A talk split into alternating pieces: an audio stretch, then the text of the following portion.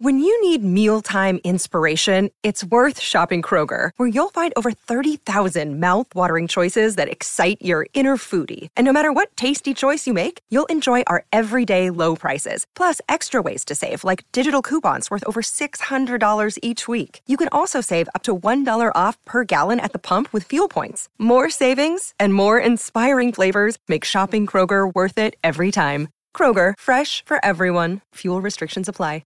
A big weekend of football ahead, not just for the Premier League either, because the Football Ferns are in Nagano taking on Japan in a one-off international friendly this Sunday. But before that, the Wellington Phoenix begin their A-League campaign at home, taking on Adelaide United. Much-awaited appointment on the calendar, that one, I can assure you. Uh, joining us now is uh, former All-Whites goalkeeper Jacob Spoonley, football pundit, excellent football commentator, hack golfer, uh, but apart from that, um, he's with us now. Uh, Jacob Spoonley, uh, this weekend, this weekend, uh, what kind of challenges will the Football Ferns get out of the Japanese side? Uh, I would have thought the other way around, perhaps. Japan are pretty good, aren't they? Japan are pretty good, Smithy, and um, I think I've, I've, I've migrated and evolved a little bit from hack golfer to, to just frustrated golfer, so um, we're, that's where we're at. But look, It's a, it's a great opportunity for um, the Football Ferns to uh, go to Japan. They've got the game against Japan. They're also having an extended camp. So this is, I think, the real bedding in period that Klimková has identified prior to the World Cup. And she's got some wonderful attacking young talent in the team now. So we've seen her utilise a four four two, really similar to what the Wellington Phoenix are doing, um, instead of going with a four three three, which she used initially.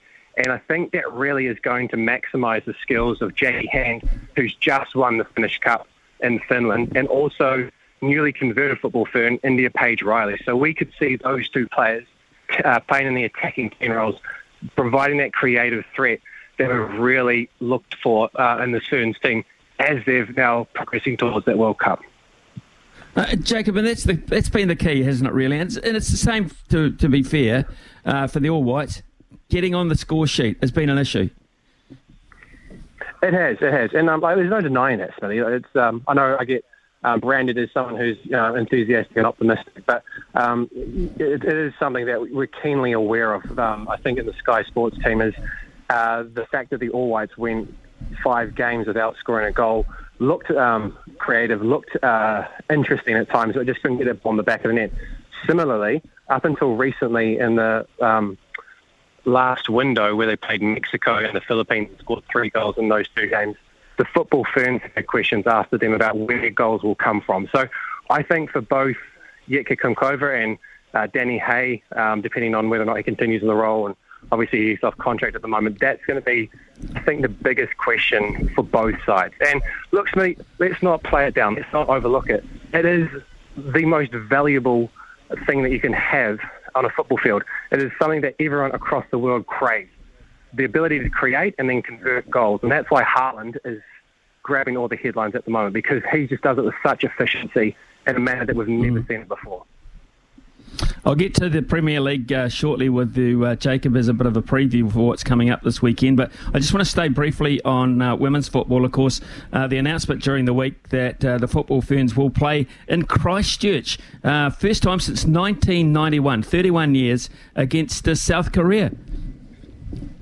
Fantastic news, Smithy. Absolutely wonderful that we've got the Football Ferns coming home and really um, drawing that curtain, opening it up to what we're going to expect to see as part of this World Cup, not only the World Cup itself, but also the preparations. There's an, an incredibly busy schedule, both for the Football Ferns and also for sides that want to come to New Zealand and prepare. So there's going to be a buffet of football, particularly women's football, over the next twelve months. And I think what it's going to do for the Football Ferns is going to provide them an opportunity to show how exciting some of these young players in particular, but also some of the senior players that we really haven't seen for large parts of their career, um, and bring this Ferns team, this New Zealand Football Ferns team, home to New Zealand.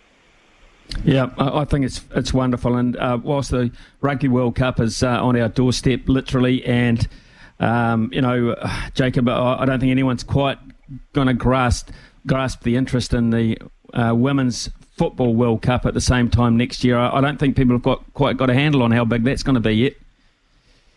No, and I think um, as Kiwis, obviously we. are oriented towards the, the oval ball and rugby and rugby league, and, and fair enough, it's a real passion, part of our D N A, and, and rightly so with cricket in the summer. I think the global aspect of the of the tournaments, particularly the Football World Cup, that hasn't really come home to the Kiwi audience just yet. We're talking about, I think it's the fifth biggest tournament in the world. So the Men's World Cup, the Olympics, um, I'm not sure what the other tournaments are, but then you get down to the Women's Football World Cup, I think, is just underneath the Men's Rugby World Cup. So these are tournaments of humongous scale, and it's so wonderful that we're going to have the ability to host them. And I think we're going to do a wonderful job hosting them. Well, speaking of hosting, Wellington get to host the Phoenix uh, this weekend. It's just been so long. So this is going to be a massive occasion. First up, of course, they've got Adelaide United. What chance of a successful homecoming? It's going to be a tough question. This is the Adelaide United side that went to the semi-finals, and we're really unfortunate just to get pipped by um, Melbourne City two one. So they went one nil up in the uh, second leg and were leading Melbourne City for a lot of that game, only to be pipped right at the very last. Um, the Wellington Phoenix, they made the playoffs last year. They had, uh, I think they overachieved in a lot of respects. Um, and I think there's a lot of enthusiasm that's bubbling around, not only the capital, but also New Zealand, about what this team can do. It seems in the off-season, um, David Dome and the Phoenix's admin committee has had a plan. They're organised. And I think that's a reason to celebrate a team that is returning to normality. So this is going to be a celebration of us kind of welcoming them home, um, but also understanding that they're going to be in their beds for the weeks in preparation for games. They're going to be meeting friends and family. They're going to have normality returning. And after they've sacrificed so much, I think this is a, another opportunity for the football community to say thank you to this Wellington Phoenix team that not only participated, but really took the game to the Australians. And I touched on that plan and that organisation. We've really seen that in the investment, particularly of their import spots. So Zawada, Kraev, uh, Jan Sass, um, and then you combine that with the likes of Kosta Barbarouses, the boy that's coming home for the second time in his Wellington Phoenix career. And I think we've got a lot of attacking options. We touched on the fact that goals and creativity um, at times have been a challenge for the All-Whites and the Ferns. Equally, they have been that for the Wellington Phoenix, who have controlled large parts of the game but haven't always converted when they've had the ascendancy to really convert draws into wins or to avoid losses. And this season, I think Ufuk Talay has got a number of options there, but also different kinds of options. He's got physical threats in the likes of Kraev and Zawada. He's got the technical players in the likes of Kosta Barbarouses and the evolved Ben Old. And then he's also just got the out-and-out physicality of the likes of Ben Wayne and David Ball. So depending on how the game is going, Ufuk Talay has um, horses for courses, and that's the exciting thing for me.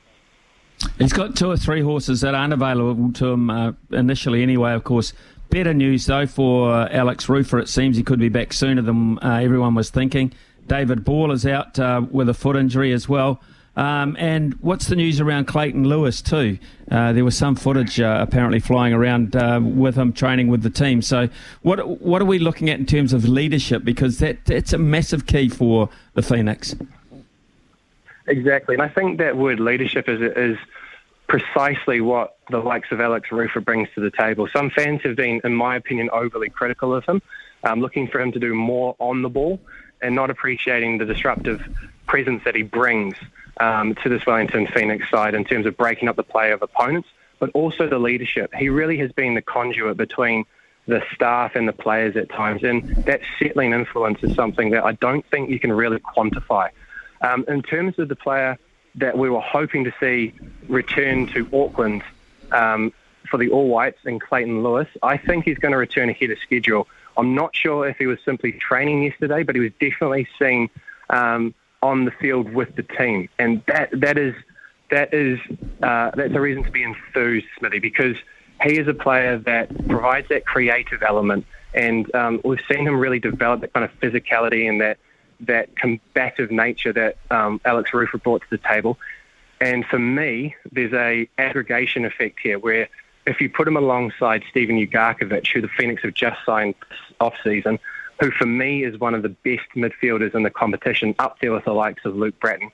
Um, I think you could have a really dynamic combination in that engine room for the Phoenix, in that um, position that Talay asks so much of, the guys that need to spray the ball out wide, but also control the tempo. So Clayton Lewis, another hometown boy, he will be absolutely chomping at the bit to try and get out for round one. Talay did say that they were expecting him back for round two, so there might be a discount of a week there for Phoenix fans to see him early doors. Uh, the other area we haven't touched on yet is uh, your area, of course, of expertise, um, which is the Ollie Sale role, uh, the goalkeeping side of it. Have we got bases covered here this season? I think we have. I think we've got the immediate solution for the Wellington Phoenix side to do well.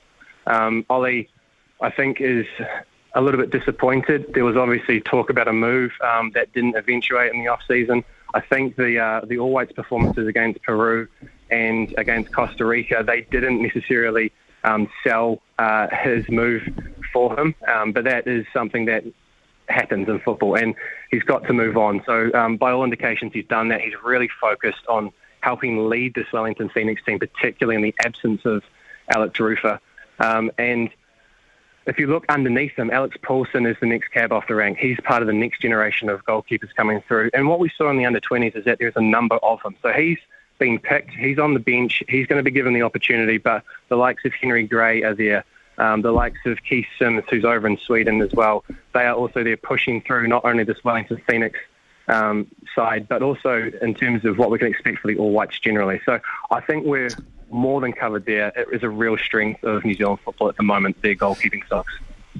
I know you're about uh, one minute away from a very important Friday morning appointment, um, Jacob Spoonley, but uh, in that in that minute, can you tell us uh, um, Liverpool's chances against Arsenal uh, away this weekend, oh, in fact God. Monday morning at four thirty? Tell us about that. Smitty, there's no promises with this Liverpool team at the moment. They score three and then they concede three against Brighton.